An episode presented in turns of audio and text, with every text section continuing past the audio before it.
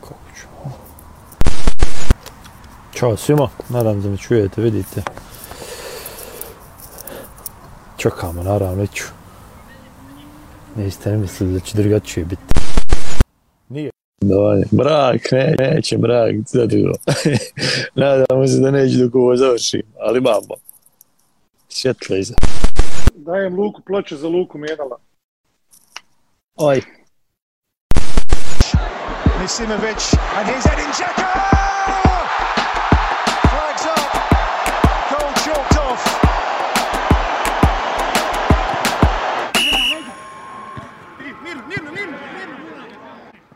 Pozdrav svima i dobrodošli u 133. izdanje podcasta X-Live Bet Topside.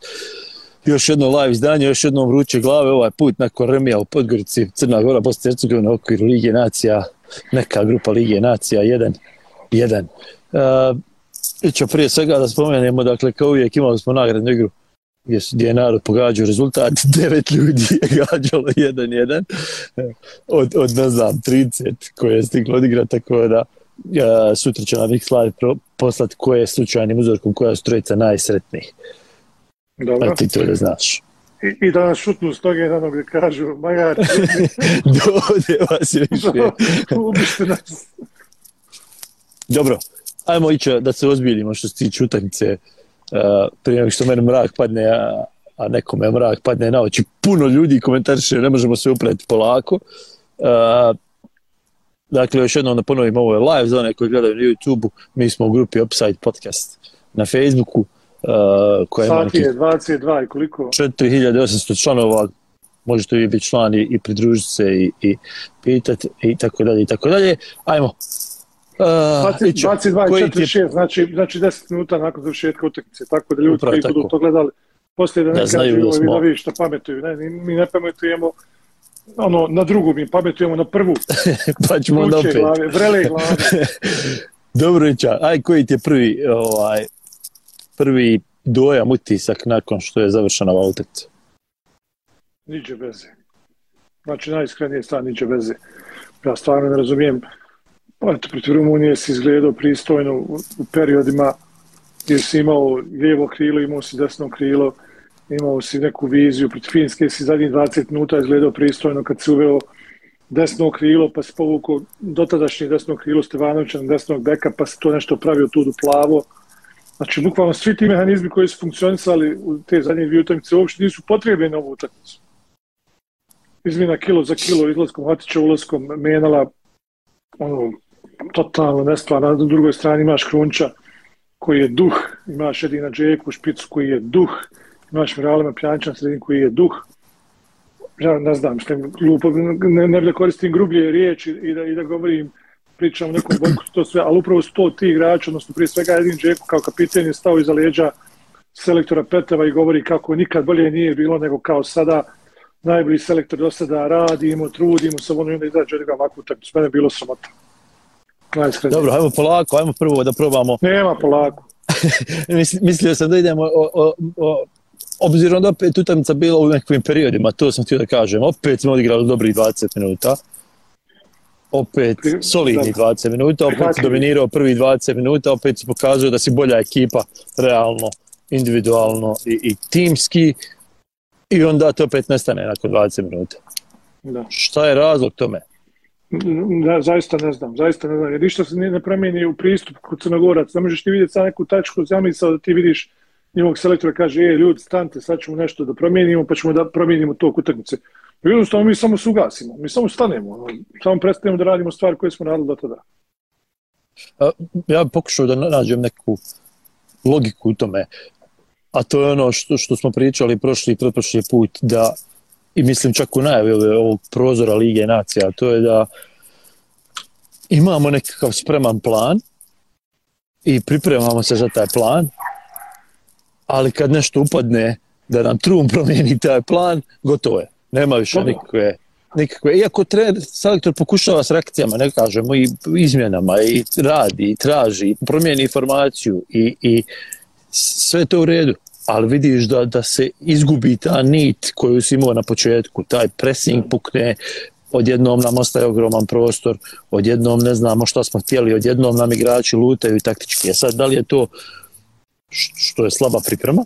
Ne znam. Da li je to što, što ova ekipa je taktički nedisciplinovana ili nebalansirana, jer ovo večeras na terenu, ajde, ajde probamo to već, da se vratimo opet na početak. Šta je bila ideja sa, sa Radom, Radetom Krunićem? Imaš li ti neki odgovor na to Ne. pitanje? Ne, Meni se čini- apsolutno. Meni se čini, pošto kažeš da nemaš, meni se činiš, jedino što mi logično pada na pamet to da je trebao biti taj nekakav lažni napadač gdje će se uvlačiti i, i za sobom povlačiti a, a, a, stopere, a da ostavlja prostor jedinu džeki. Malo što se I onda- apsolutno nije dešavalo i Što se je nije dešavalo, odnosno-. Pokušavalo se to raditi. Pokušavalo se to raditi i kretao se rade, ali u isto vrijeme smo imali nekakvog lažnog gojaka koji se kretao u istom tom smjeru i umjesto da se otvara tamo, odnosno otvarao se ogroman prostor na njihovoj desnoj strani, Sejo je zato što su oni napadali tu našu lijevu stranu, konstantno bio pozadi, nije, dio- nije igrao dovoljno široko, nije igrao dovoljno visoko i mi smo konstantno imali rupu na njihovoj desnoj strani i lopta ide tamo nikome, nema Gojaka, nema krunča. Sejo ne stigne otvoriti, zatvoriti. Znači, Saša, naša lijeva strana danas je bila, e, ti si to malo prije dobro rekao, taktička nedisciplina. Znači, mi smo bili toliko nedisciplinovani na, toj, na tim pozicijama, znači na lijevom beku i na lijevom krilu, da je to bilo za svjesni plakat. Ne znam da li sećaš, imao sam jednu situaciju, dubinska lopta koja putuje 60 metara sa, sa njihovog lijevog krila na desnu stranu i koju njihov igrač prima i njihov igrač se okreće prema out liniji i se ga ruši, pravi faul u opasnoj zoni od toga faula na kraju nije ispalo ništa, a, ali mislim, bez ikakve potrebe radiš takve stvari. Da si imao neku drugu situaciju gdje Gojak morao klizećim startom, startom da izbije loptu u korner, jer je, jer je šeto, bukvalno šetao 30 metara i 8 sekundi dok je lopta putovala opet u toj dijagonali, na kraju je morao da zašprinta i stigo je na jedete jedan da izbije, da izbije kli- klizećim startom. To je da ti kaže, znači, toliko je, znači, pogrešni ljudi na pogrešnom mjestu, bez ikakve konekcije, bez ikakve priče, bez ikakve zamisli, ne znam, dao se da imaju tamo Marušića koji jeste paklen igrač u poređenju s ostalim crnogorcima, jer ova Crna Gora večeras ovo je jedna uh, prosječna reprezentacija, to reći prosječna, mada smatram da su ispod prosječna, ali eto reći prosječna, da se ne uvrijedi niko, e, koju mi, mi moramo dobiti dva razlike u svaka doba dana i noći, svaka doba godine. Znači u 15 do 9 i u 15 do 3 ujutru, nebitno kad te probude, ti moraš dobiti dva razlike, jer toliko trebaš da budeš bolji opet imaš Pjanča koji, ne znam, ja zaista ja više ne, ne, ne, nemam riječ. A nemam riječ ni za njega, ni za Krunče, ni za Džeku. Bukvalno na problemu sam pomislio ubaciti sa njih trojicu neki igraju. Jer prvo probleme nisu igrali nikako. Nijedan od njih trojice. I, i ono, sad sam očeo pobjegao sam sa, lijevo, sa naše lijeve strane u sredinu i to sve, nadam se da ne razumiješ šit, Koliko-. A, a- ali ovo što smo gledali večeras ovo je bilo, znači, sva ona priča, znaš, selektora, ovoga selektora treba podržati, ono sve, ok, evo ja i ti ćemo ga podržati, a što ga vi ne podržite? Što vi ne uradite to što se očekuje od vas, vi koji ste na terenu, vi koji ga branite? Jer najglasniji njegovi branioci jesu Edin Džeko, Miralin Pjanić. Pa znaš što ali- nešto po tom pitanju? Ali koliko, koliko su krivi igrači, koliko je kriv selektor? To je vas da pitanje. Mislim, ne, ne pitam, ovo, ne pitam Da. ovo konkretno tebe, nego više neko retoričko pitanje. Da. Koliko je kriv se- selektor što mi zadnje tri utakmice u- kojima nismo izgubili, je li tako? Da. ulazimo sa skroz različitim skroz različitom idejom. Ja razumijem da rotacija, da trebaš mijenjati, da su igrači malo različitih profila i sve to, ali što ti kažeš, mi nismo upotrebili jedan mehanizam iz prve iz ove pobjede nad Rumunijom i ono što je dobro funkcionisalo, malo te ne ništa nismo iskoristili u ovoj utakmici. E, tu, tu ne mogu da, da budem, da kažem, da, da, da, da je skroz nevin, da kažem, iskoristim tu glupu riječ, selektor. Slažem se, slažem se. A- ali opet kažem, Saša, e, ako selektor ukaže povjerenje nakon onakvih 60 minuta protiv Finske i Pjanča i Kronča, znači gdje su bili totalno nevidljivi, i opet kaže, odmorili ste sada jednu utakmicu, evo sad idemo opet u goste Crnoj Gori, teško gostovanje, puno naboja navijačkog, odlična atmosfera na tribinama, by the way, jedni drugi odlični. Sad ne znam šta je bilo, da li je bilo neki povika, dovika i to nije ni bitno, ali lako mi je djelovalo ovako kao naturalnom gledalcu na televiziji koji gleda utakmicu, gledalo mi kao da je bila jako dobra atmosfera. I ti u takvoj atmosferi ti ono, ono, ono, šta me briga. Ono, odigraš, ono, pojavio sam se, evo ja, evo ja došao. I to je to. Znaš šta, znaš šta, moram, moram, moram, možda sam ja vas da negativac, ali moram malo, moram malo pokušati da nađem neku logiku u ovome što se dešava. Zapisao sam sebi na 1-0 ića, da računajući da ćemo dobiti. Da, da ovo je bila rutinska pobjeda koja se ne bi, ne bi se puno zabrnuo obzirom da je u junu, obzirom da su igrači umorni, obzirom da je Liga nacija, obzirom da igraš protiv, u gostima protiv ekipe koja je dosta agresivna i koja, koja igra tako, da smo mi imali normalne kvalifikacije. Da si ti dva put dobio Kazastan, da si, ne znam, bio u borbi za ba, da si ušao u baraž, razumiješ, da si imao nekakve normalne kvalifikacije. Ne kažem da smo se plasirali, nego da smo odigrali normalne kvalifikacije. Da nismo sebi nabili ovu su negativnu atmosferu, ovo večeras bi bilo nekako, logična utakmica, logična utakmica, to hoću da kažem. I, ali kad dođeš u atmosferu, i pogotovo što mi tri nismo utakmice izgubili, ili koliko, jel, tri, četiri stvari, ako računaš u Luksemburg. Ali ni, ne, ne možeš biti pozitivan na sve ovo zato zbog načina na koji igramo, zbog načina na koji primamo golove, a hoćeš zbog načina na koji zabijamo golove jer su došli manje više slučajno u, u svim tim utakmicama. Tako da, ne, ne vidim, znaš, ne vidim tu pozitivu, da je, da je neko normalno vrijeme, ni ovih jedan, jedan ili u Finskoj ili ovdje ne bi bilo strašno, Liga nacija, probaš, ok, kiksali ovdje, napravili onda, rezultat nije važan. Ali mi nemamo ta, ta, ta priča da se nešto stvara, mi ništa nismo stvorili i sad smo u situaciji da svaki, svaki mali kiks, a kiks je ne Crnogoru u Podgorici, po meni, Pogotovo s katastrofa. 0 na 15 minuta do kraja. Do kraja je katastrofa. I nije mi niko čudo da to ljudi vide kao katastrofu. I zaustavio sam se na komentaru Selima Budovića koji kaže, jel vas ti više dosta crnjakluka? Ne znam, jel misli na nas dvojcu ili na, na navijače?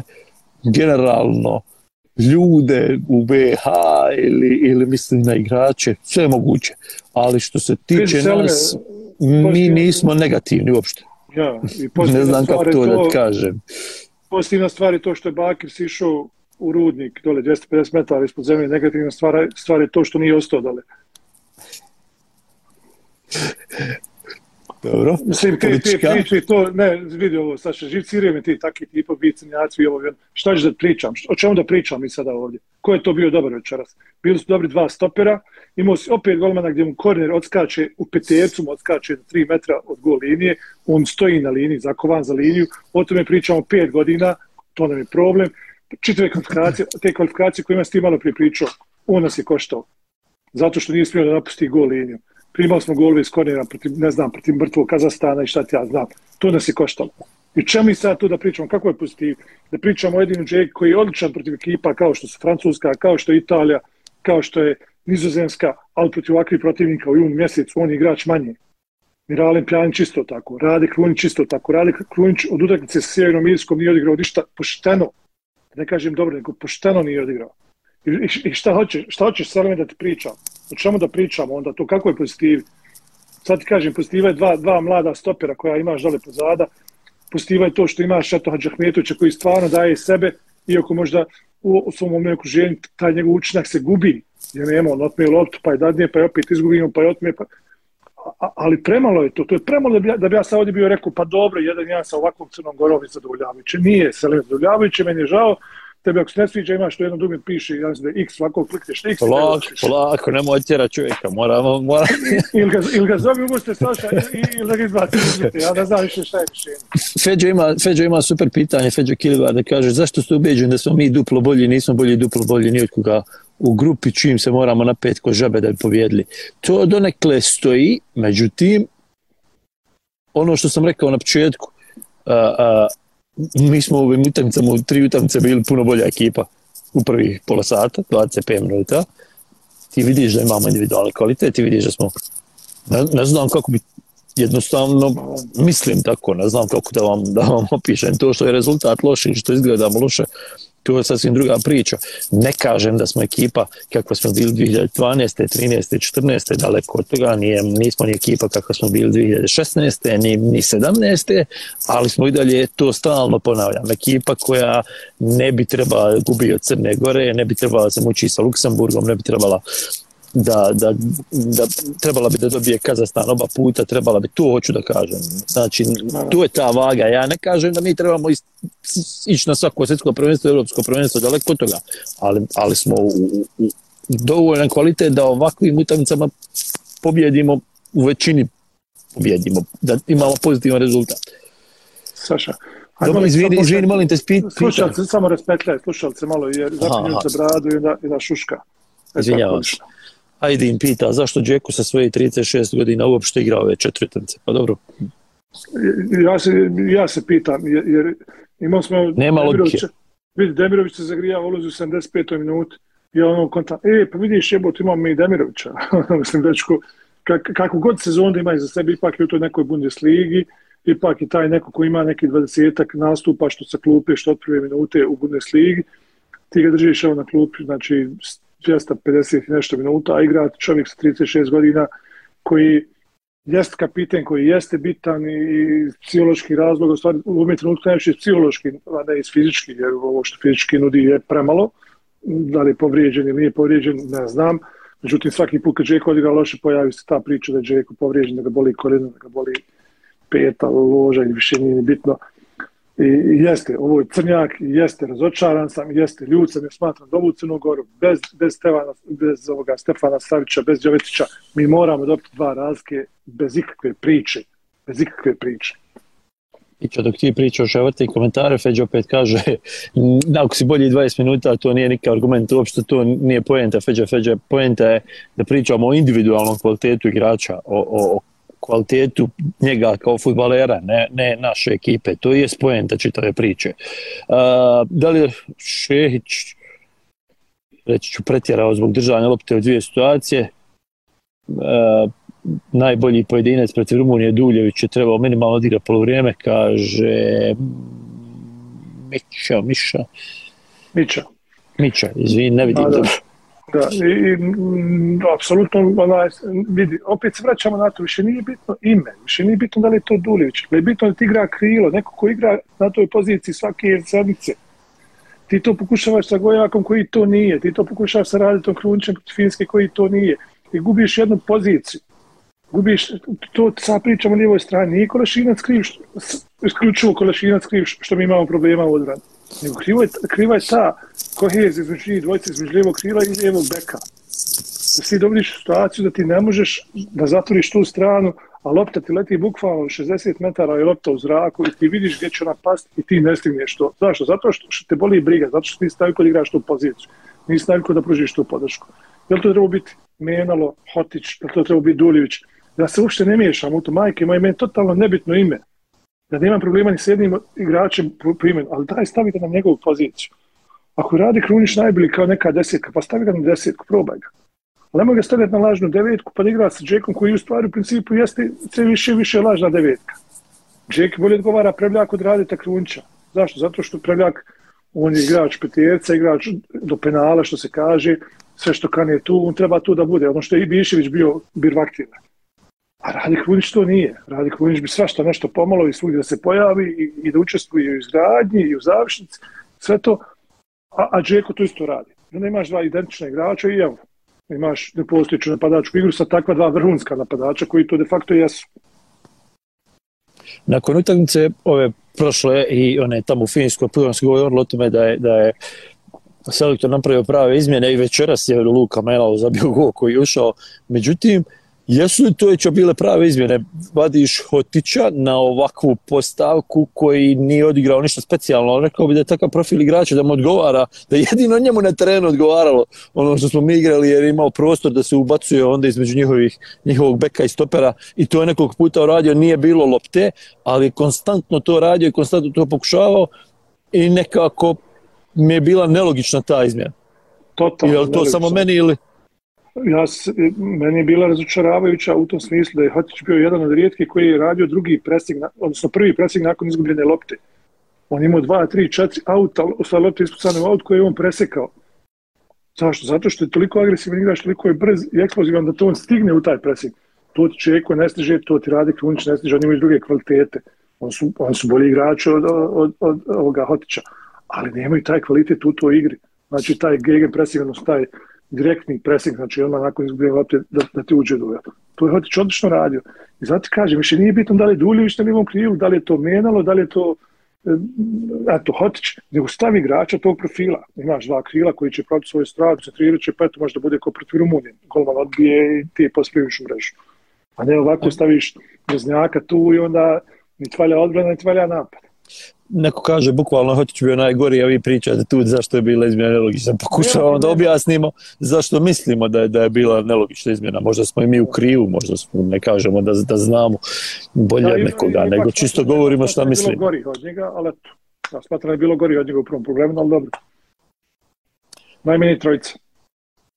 Dobrovića, a, neko je, vidio sam pitanje, sad više ne znam, koje puno, puno ljudi pita, o, zašto nije igrova, zašto nema Dedića, zašto nije Bilbija, zašto nije, znaš, da li je stalno se vrtimo oko isto, ko je treba igrati, ko nije treba igrati. Mislim da je poenta da mi nemamo sistem, to je prva stvar, i, i to mi je krivo, zato što u Ukrajini si ti djelovao kao da imaš sistem, i umjesto da se nadograđuješ na to, jer je to ozbiljna reprezentacija, jer igrao si ozbiljnu utakmicu, no. ti ništa na tom nisi napravio, nego se prilagođavaš svakom protivniku do te mjere da nikako ne izgleda, nema, nemaš pojma šta hoćeš sa svojom igrom. I to je ono što sam prošli put govorio, ili napadamo ili branimo, ne, ne, ne znamo nikako da radimo i jedno i drugo.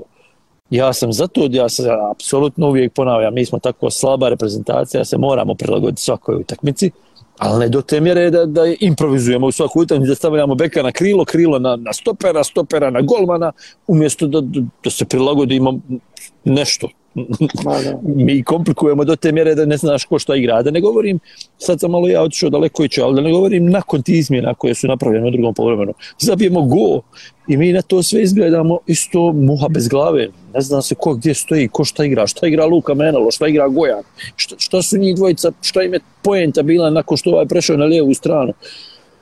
Odjednom Krunić se vraća kad izvedem Pjanić, Krunić se vraća negdje tamo na, na, na zadnjeg veznog, totalno razbijeni smo, bukvalno smo sami sebe izmjenama razbili. Ja, ok, naša... opet kažem, e, razumijem, juni, teške noge, nikom se ne igra, svi na plaži, e, sve, sve je to činjenica.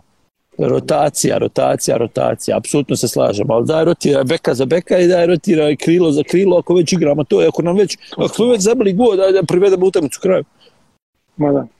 U, u, u principu, to, to, s tim bi trebali zaključiti ovu, ovu priču svoju, jer upravo se o tome radi. Da smo mi samo odigrali, tako kao što ti kažeš, znači, ćemo igrati 4-3, ok, šta nam treba? Treba nam četiri defensivna igrača, treba nam trojica na sredini, ćemo dvojicu defensivnih, hoćemo jednog malo ofenzivnijeg, ok. I doigramo sa dva krila ili ta krila napadača i s jednim centroforom. I to je to. Nego ovako kao što ti sam rekao, puno improvizacije bez ikakve potrebe. Ti imaš te igrače roster, međutim, e, pretpostavljam, sa ovo sve moje pretpostavke, ja ne znam, ja nisam unutra, tako da ne znam šta, je, šta se de facto tu dešava. Ali imam ošće da selektor pada pod, e, odnosno da je selektor impresioniran učinkom naših pojedinih igrača u, u klubu ove sezone i jednostavno nema hrabrosti ili nema, nema sluha za takve stvari da, da ih ostavi sa strane.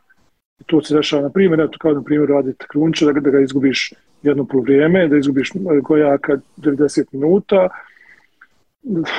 ono, a imaš, eto, ti si rekao, ti spomenuo Duljevića, možemo pričati o Hotiću, možemo pričati o Menalu, više nije ni bitno, kaže ti, Menalu su nebitna, imaš i Stevanovića tu u rosteru, ne koristiš ga nikako.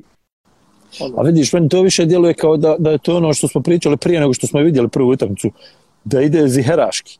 Na principu, ne, nemalo mene, nisam ja kriv, evo vam je bio i Pjana i Džeko, bio vam je i Krunić, prva kita, ali je sve sam vam stavio i vi opet ne možete. Eto, vidite ko je kriv. Meni to tako djeluje. I dogod imam, i nije to on jedini tako radio. To mi imamo istoriju toga od 96. do danas. Jeste, jeste. I mislim dok se to ne promijeni, dok ne kaže, ok, sjedi majstore, zato što nam trebaš ti da sjediš, jer nam treba menalo na toj poziciji jer nam se otvara. Bukvalno izgledalo tako kad smo tijeli mi odigrali ti prvi 20 minuta da nam fali menalo lijevo. Ma da. On, isto koji si igrač Ili, manje fali. ili, ili Duljević. Ili, ili Duljević, Ili ili lijevo krilo da nam fali. Daj Da, nekoga da. ko je lijevo krilo. Ma da. Tako da ne, ne znam, ne znam. Ono što sam govorio na početku, prije nego, kažem opet, prije nego što smo vidjeli prvu utakmicu, očito je da Petar nije nekakva neznalica, da čovjek analizira, da stavlja, da, da mijenja, da reaguje u utakmici. Međutim, stvari su krenule nizbrdo, od kad je došao, njegove reakcije na sve to su alibi reakcije i jednostavno se izgubilo. Nema, nema više priče, ništa se ne može napraviti. Mi četiri utakmice nismo pobjedili, pogledaj atmosferu, pogledaj priču, a nismo ja i ti najcrniji u svemu ovome. Da vidiš komentare, vidit ćeš da mi nismo najcrniji, nego samo eto govorimo šta je bilo. Ma da. I šta mislimo da je bilo loše, šta mislimo da je bilo dobro. I to govorimo ove čet, četiri utakmice. A mi četiri utakmice nismo izgubili, jer smo prvi u grupi, ne znam sad kako izgledaju bodovi, nije ni važno Ma da.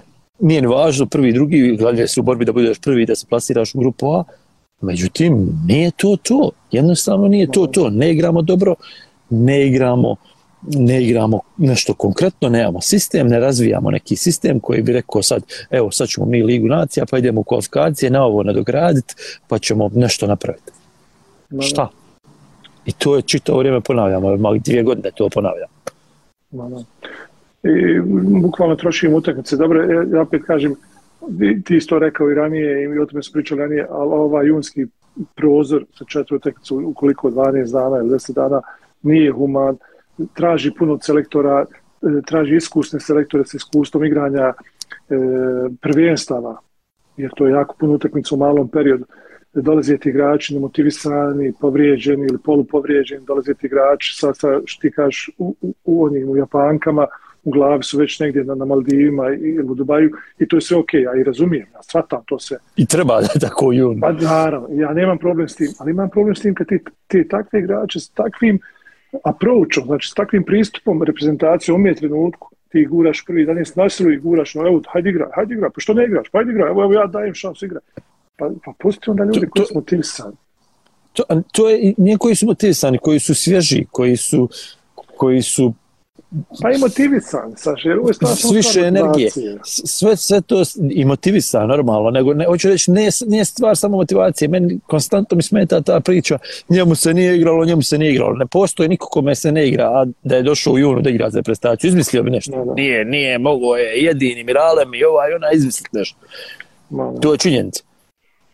Ne, ne, ne može se to, to, od toga se ne može pobjeći. Međutim, previše se stvari mora poklopiti da ti sa 36 godina nakon što odigraš sezonu, dođeš u junu i budeš najbolji igrač na terenu.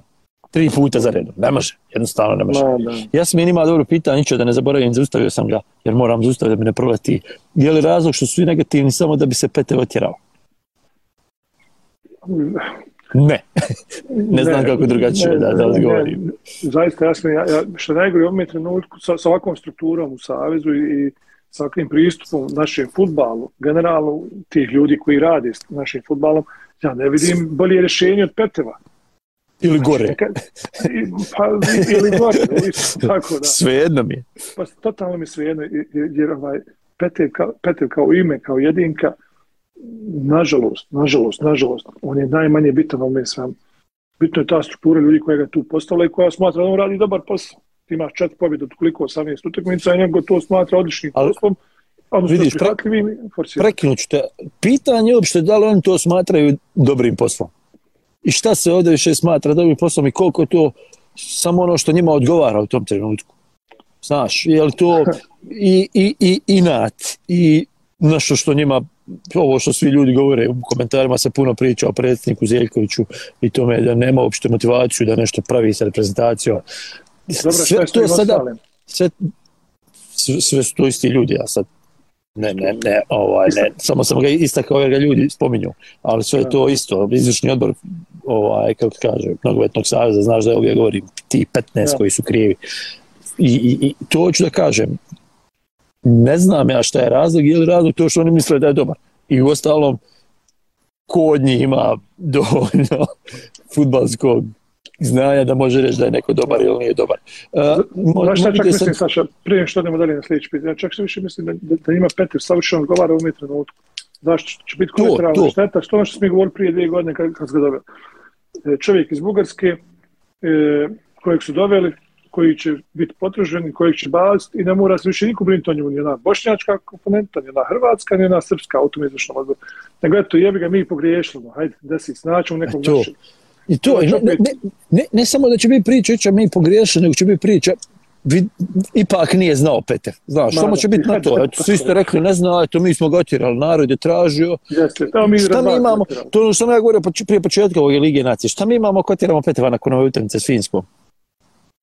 Šta će se desiti? Kako je promjena će se desiti? Ništa. Opet ćemo ući u novi, novi ciklus cirkusa izbora selektora, treba li ovaj, treba li onaj, treba li ovaj, treba ovaj, ima ono, ono, onaj prijatelj s onim, onaj, onoga guraju, onoga, ovaj, nacije, ove, one nacionalnosti, one, mi ćemo na isto doći. Tako da, da, da ne, ne, ne znam, ne, ne, nema ništa onaj, Men, men zaista, znači Ivajlo Petev ko, ko selektor e, nije mi, nije mi ništa ni bolji ni gori od drugih selektora koji smo prije njega. Niti mi smeta to, daleko od toga, ne dao mi Bog da mi smeta to što, što nije Lusanac ili Hercegovac, razumiješ da nije naš čovjek. Jednostavno, ono, čovjek je upao tu na taj način. kako- djeluje kod da je naš. Ne, a, ne, on je, on je ovdje zalutao, on je bukvalno zalutao ovo sve, ili, ili je jako bezobrazan i svašta može stati u obraz, što se kaže kod našeg naroda, svašta može stati u obraz i, i, i to ga čini, jeli, e, kako bih rekao, prigodnim za ovakvu situaciju, kako, kakva njima treba u ovom trenutku u Futbolskom savjezu. E, Saša, prije što zaboravim, mi smo imali devet igrača borca u 21 selekciji, mi smo danas na klupu opet imali mladog Četkovića na klupi A selekcije, E, imali smo prije toga Pirća, kad nije igrao nigdje, sad kad Pirć negdje brani, nema ga na, na, na mjestu trećeg golmana. Znači, milijardu ti nekih pitanja koje ipak na kraju krajeva, kad sve svedemo, odgovara za to selektor Ivajlo Petev. Što ne bi trebalo? Šta, pa, bi trebalo. Bi trebalo. A zato što- mislim, bi trebalo zato što bi on trebao treba izaći ima- reći, evo su mi gurli ovoga, znam ja šta ti još da kažeš, ali, ali nije On samo selektor to kriv, to ja hoću da kažem. Da, a, a, onda ti nisi selektor, ti su stvari onda poduznam, uhvatiš nečiji pijun i oni rade s tobom što će. Znači ti totalno ne bi, ta, e, evo to me ja da, to ću da kažem. Znači, Petek, Ali to je spojen, on će istog takvog dovesti. Pa to, toga se ja bojim. Manje više. mi se radi, zato sad kažem Peter ko Peter je ono, ono, ko ime, ko pojava, negativan ja protiv Petra. Ja, što Vrtimo se u krug. Vazi, dvije godine se vrtimo u krug. Zlatan ima dobru teoriju, Zlatan Alajbegović kaže, mislim da Petev ne mijenja što se prilagođava protivniku, nego ne vjeruje u to što radi i zbog toga nema kontinuiteta ni informacije, ni taktici, a ni izboru igrača. Mislim da je to onako sasvim dobra teorija koja bi se dala, dobra te, teza koja bi se dala, koja bi se dala razgovarati, za koju sigurno ima argumenata i djeluje tako nesigurno. Ti si vidio na situaciju nekoj, ne znam, na 0-0, on se okrenuo tamo, naslonio se na onu prečku od, od klupe i čovjek samo što ne počne imaš ošća, samo što ne počne plakati. Ali, Saša, ali, ali to je najopasnije. To Da. je najopasnije kad ti kao, kao predvodnik nekoga ili nečega, ti tako djeluješ. Znači, kad ti ne vriješ u sebi, u svoje, što, kako kaže naj, e, Nijele u pjesmi o, o, o, o, o 25. novembar, koja je u pjesmi, mogu se zavrame Pušenka, kaže trebaju mu dva, dva štoka ili dva vinjaka, poput pjesnika koji ne vriju vlastite stihove. Znaš, kao da jača vjeru samog sebe. Imamo to je onda problem veliki. Jer ako ti ne možeš sam sebe ubijeti da to što ti činiš je ispravno, kako ću ubijeti mene ili onoga koji ističe na teren, da to što ti radiš da je to to. Ono, onda, baš problem imamo. Ako Zlatano pravo, a, a, mislim, daleko od toga da smatram da nije. To je, to je vrlo, vrlo bliska teza o ovom trenutnom stanju kako je sada.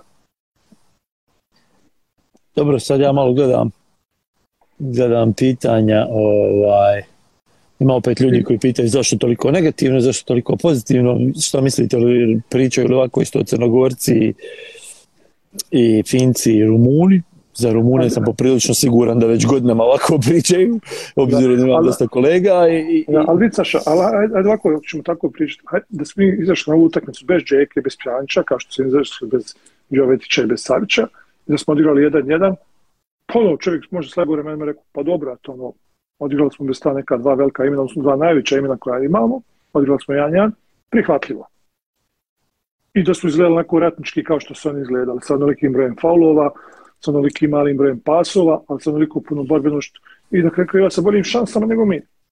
Jer da se ne lažemo, nas je samo sreća sačuvala kad on ga šuta u prečku. da Jović, 41. Jović, da. minuta. Pa da. Čovjek, izvini to da kažem, čovjek te iz, iz, iz koraka, iz šetnje, znači iz, iz, iz stopa, on dribla dvojicu. bacati dvojicu. Zašto? Zato što je overlapping na koji Sušić, Sušić ga ispreća, a Hotić ga ne prati. Zašto ga ne prati? Zato što ne postoji komunikacija između dvojice ko šta treba da radi. To su te osnovne stvari zarad koji vjerovatno i Petar se naslednji na pročku što ti kažeš, pa kontakt, gdje sam ovo došao, šta se bude dešava. Znači, mi osnovnim stvarima griješimo. Dobro, mislim da je prilike to Tovića što se tiče sumiranja ove utakmice. Hoćemo reći nešto pozitivno za kraj. Šta je pozitivno, osim što ne pada kiša. Osta, ostala je još jedna utakmica. Pazi, ostala je još jedna utakmica, ali 16, jel do 16. 7. počinje Premier Liga Bosne Hercegovine. Ja stvarno ne znam kad ćemo mi da dušu. Vidite, ti sam kažem, ja čekam da Liga počne. Ovo, ovo, znaš šta je ovo? Ovo, je, ovo su mokri snovi za svakog obožavaoca Premier Lige Bosne i Hercegovine, ovo što se dešava, sa Lalatovićem, sa Osimom, sa Pomozimi, sa Dudićem, sa Pomozi mi sa Jovićem. Jovićem.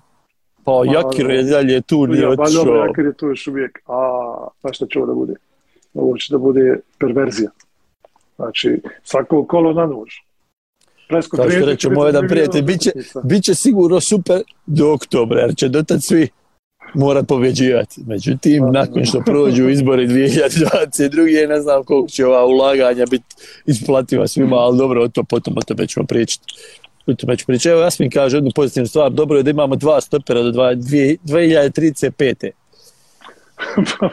Tako nekako. Evo kaže jedan da se trebamo prijaviti u vas da pišemo crnu honu koliko hejtamo. Ništa, A, mi večeras nismo, mi ako nismo najpozitivniji bili kad ne znam kad smo ovako pozitivni. Pa ljudi moji, ali, ali ja zaista ne znam, hajde, možeš nam ti pročitati, a, a ja evo molim naše, naše cijenine gledalce i slušalce, aj molim vas napišite šta je bilo pozitivno, šta smo to propustili šta smo to mi propustili čarast? Eto, dva stopera smo naveli. Bio na krunču 40. minuti kad, kad izbacio onu dvojicu, bilo je pravo dobro. Oni što se sudali. Prvi 20 minuta smo spomenuli. Ja još upor govorim da smo bolji od, od ostali, onda me napadnu što kažem da smo bolji od, od ostali. E sada, sad opet ne valjam jer kažem da, da smo trebali dobiti šta, ne znam. Uglavnom, nije dobro, nije dobro i ne možemo se pretvarati da je dobro. Ima puno puno stvari koje ne izgledaju dobro i već tri godine lutamo, tapkam, tri, pet, ne znam nija koliko. Pa, tapkamo. Pod prosinečkog, mislim da se nalažemo i, i ba, pod Bajevićem, iako je Bajević četiri, pet imao te neke ali rećemo objektivne razloge zbog, zbog korone, zbog svega što se dešavalo u svijetu to sve, A, ali mislim, zaista mi od prosinečkog imamo isti problem, a to je što, što mi zaista, ne znamo što hoćemo, što želimo. I, I to ono što kažem, kad kaže, ili to samo zato što je Peter tu? Pa ne, je bio i prosnečki, imao se isti proces prosnečki. Tako da, da ne, nije to više. Sa Bajevićem, kažem ti, to, i to je bio problem. Bajević svaka čast za sve što je uradio i to sve, ali ono što je on pokazao, nije ni to bilo nešto vrhunsko. Puno ljudi, puno ljudi govori, to je vaša to je naša realnost, to je naša realnost. Dakle, ja sam u početku rekao da se ne slažem da naša realnost zademo Crnu Goru izgubimo, pogotovo nakon što smo na 1-0. Ali dobro. Nismo izgubili dobro, izgubimo dva boda, nismo izgubili, pravo si. A, eto, to je pozitivno, nismo izgubili. Ne. Ali, a, a, ok, evo da kažemo da je ovo naša realnost. Ajde da, da zanemarimo ovo što ja pokušavam uporno da kažem, da ipak postoji neki individualni kvalitet u odnosu na ekipe s kojima igramo. Dakle, to uporno ponavljam. To je ono kad pričamo o igračima Premier Ligi, on je dobar ovdje u Premier Ligi, a bio, bio dobar u Premier Ligi Engleskoj, ne bi. A, ajde da sve to zanemarimo. Šta je onda pozitivno što je napravljeno? Koji smo iskorak napravili? Jesmo li nešto stvorili? Jesmo li, jesmo li krenuli da stvaramo ekipu za kvalifikacije za evropsko prvenstvo u, u, u Njemačku? Jesmo li krenuli da stvaramo ekipu za svjetsko prvenstvo u, u, u, u Americi, Kanadi i Meksiku. Ne djeluje mi tako. Više mi djeluje kao da idemo iz utakmice u utakmicu. To je ono što pričamo. Š, zašto Džeko igra ove četiri utakmice? To je ono što pričamo. Zašto ti Ahmed Hođić igra tri utakmice? Ma ja, pogotovo s obzirom, evo, imamo se sedam sedinom Džekom, izašao na polovremenu prošlu utakmicu protiv Rumunije, koljenom oteklo, Pa što ga držiš 77 minuta pred Crne Gore, koja igra grubo, koja igra, igra za pobjedu, koja igra motivisano. Ja to sve shvatam, kapiten, bitan, sve to, ja sve to poštim. Vjerujte mi, niko ne voli od vas, sedi na žeku i želim što ga ja volim. Ali moramo biti realni. Čovjek koji 36 godina, duga sezona, 50 odigrani utakmica, ne odigraju utakmicu i po sada, pa hajde da ga odmorimo protiv Crne Gore, pa ćemo, pa ako bude zdrav, ako bude, ako se koljeno poravi, hajde da ga stavimo protiv Finjske. Pa stavi Prevljaka, da ovaj dva gola na dvije utakmice. Ok, golovi jesu plod, rećemo više sreće nego, nego neko, neke izigrane akcije, ali bez obzira, čovjek je dao golove, hajde to da, da, da, da, ga, da mu dadnemo prijemi, ovo, ovo ti je premije, igrat ćeš od prije minute, stavit ćemo Edina na klupu, nek se odmara, da ga ne trošimo bez veze. Razumiješ? E onda čovjek rekao, aha, vidiš ti, ovdje postoji već neka zamisao. Nego ovako, ko što ti kaže, Ahmedović treća utakmica za redom, Jake treća utakmica za redom, na se vidi da više ili nema snage ili nema volje. Ja ne znam, mislim, treća stvar ne postoji. Ne možeš da ne zna Jake, jer Jake je odličan futbaler, on zna igrat lopte, nema to, to, nije, to je neupitno. Ali ovo ili manjak snage ili manjak volje, ništa treće nije bitno. Ahmedović igra zato što je mlad momak, zato što ima snage, što je, što je spreman i što igra za transfer. On igra za transfer, on se mora prodati negdje, ne može otići sa Bordom u, u drugu francusku ligu. Imaš ili, nemaš ili, ali imaš još 5-6 takvih igrača u trupi koji igraju za transfer, koji treba, jel, da im dadneš šans koji će biti motivisan, koji će gristi isto kao što crnogorci grizu. Ali ne, ti forsiraš radita Krunča koji ima ne standardan u Milanu, što je super, to po mišljenju ne super, nego i više od super, ali nema motivacije, osvojio čovjek titulu, gotovo je, krajem sezone, pusti ga nek se odmori. Imaš Miralima Pjanča koji sam sa sobom više ne zna da li, da li je aktivni futbaler ili, ili je reaktivni futbaler. Pa pusti ga nek se odmori, nek, nek, nek nadođe, što se kaže. Imaš još jedan, dva, tri takve igrača. Ali mi to ništa nismo mogli priuštiti, će zato što, zbog ono što ti malo prije govorio, zato što je takva atmosfera kod nas, da, da sad ti kažeš, ostavit ćemo, nećemo igrati ovaj ciklus bez džeke, i bez, igrat ćemo, pardon, ovaj ciklus bez Džeke, bez Pjanča i bez Krunića, zato što su umorni, a mi tražimo tri igrača za kvalifikacije, žrtvovat ćemo ovu ligu nacija, diglo bi se sve na noge, nema veze što je li selektor Petev ili je selektor, ima i ti selektori. Isto bi se digli ljudi, rekli da ste normalni kako igramo bez Džeke, kako, prvo bi pola ljudi reklo neće da dođe, vaki je, naki je šupak, a, a onda bi druga pola rekla nije zvao, nije ga zvao, gleda, hoće da ga otjera, pa bi onda se našli dio još koji bi se našao neku teoriju zavjere, zašto je sve to tako, a, a, a nije. Odnosno, ne bi trebalo biti. Zato što smo u takvoj situaciji. Mi smo sami sebe doveli u takvu situaciju da mi više ništa ne možemo raditi dok ne dođe novi selektor, pa taj novi selektor ne bude imao toliku sreću da dobije prve tri utakmice, pa da naš se malo zaboravi se ovo da da kaže, evo, dobro, ajde sad idemo u, u, u nekakvu. Nažalost, to je tako, nije zato kriv. Nije zato kriv Petev, nismo zato krivi niti ni ja, nije zato kriv ni Edin, nije zato kriv ni, ni Miralem, nego smo krivi svi zajedno jer smo prihvatili ovakvu situaciju i od, od, od onoga što dešavalo sa, sa Begićem i tako. Uporno nam piše, izvini Kenan, da će, moram ga spomenuti, jer čovjek je nekoliko puta napisao, da će, Pije, Petar rekao da će utorak reći ono što mu u glavi vezano za BHF nakon Finske, ne mogu pojma ni mi sami s čom se radi stvarno. Mislim da je to nako rečeno, ali eto, hajde, vidit ćemo.